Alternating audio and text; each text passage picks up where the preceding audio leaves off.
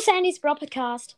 Heute kommt tatsächlich der zweite Teil raus von für jeden Brawler, der kein zweites Gadget hat, ein zweites Gadget. Und ähm, heute sind die chromatischen plus einen mythischen, weil es gibt nur einen mythischen. Und ähm, diese Folge ist wieder mit Rico's Bro Podcast. Hi. Und mit meinem Freund Theodor. Hi. Der, ähm, genau. Dann fangen wir direkt an. Ja, ähm, wir fangen an mit Spike und zwar verschießt er jetzt 10 Stacheln, also statt 5, also immer 10 Stacheln, was halt auch äh, doppelt so viel Damage macht. Also bei seinem nächsten Und- Schuss. äh, ja, bei seinem nächsten Schuss.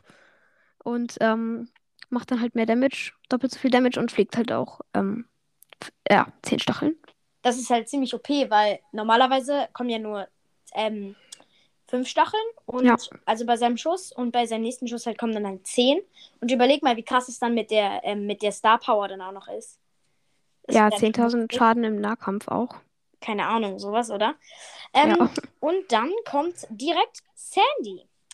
Ähm, also Sandy äh, kriegt ein, äh, hat leider einen Albtraum, äh, also ist sehr traurig. Sandy erlebt einen Albtraum und wird dadurch sehr, sehr wütend. Und ähm, genau, dadurch macht sie sehr viel mehr Schaden. Und genau, es ist dann wie, als würde sie so ein Slurpee, also so ein Powerdrink ähm, in Showdown trinken.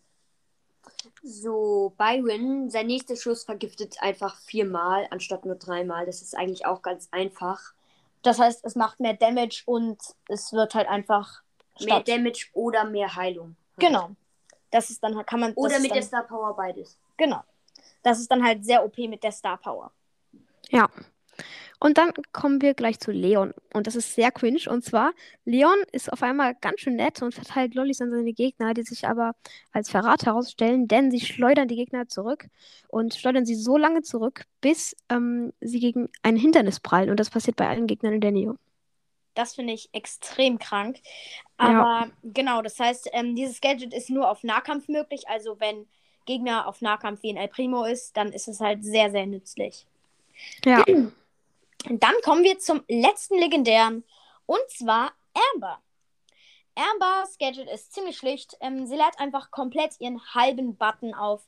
Das heißt, wenn sie ähm, keine, kein, kein, keinen Schuss mehr hat, lädt sie einfach den halben Button auf.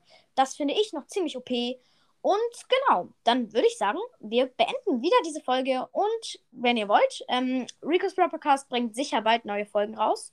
Und genau, ich freue mich auch schon drauf. Hört bei ihm vorbei. Ciao.